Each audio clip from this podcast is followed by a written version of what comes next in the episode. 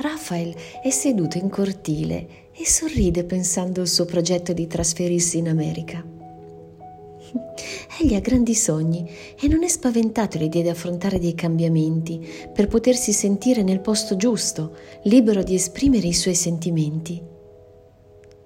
Allora gli domando qual è il posto giusto ed egli mi risponde il posto in cui poter essere felice. Sembra assurdo, ma la felicità spesso deve fare i conti con il peggiore degli antagonisti, l'infelicità altrui.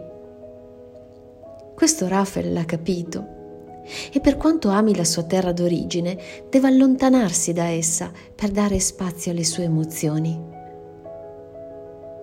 Ci vuole coraggio, soprattutto se le proprie radici sono legate ad un luogo arido di felicità, vuoi per retaggio culturale, oppure semplicemente perché ci si abitua a non esserlo.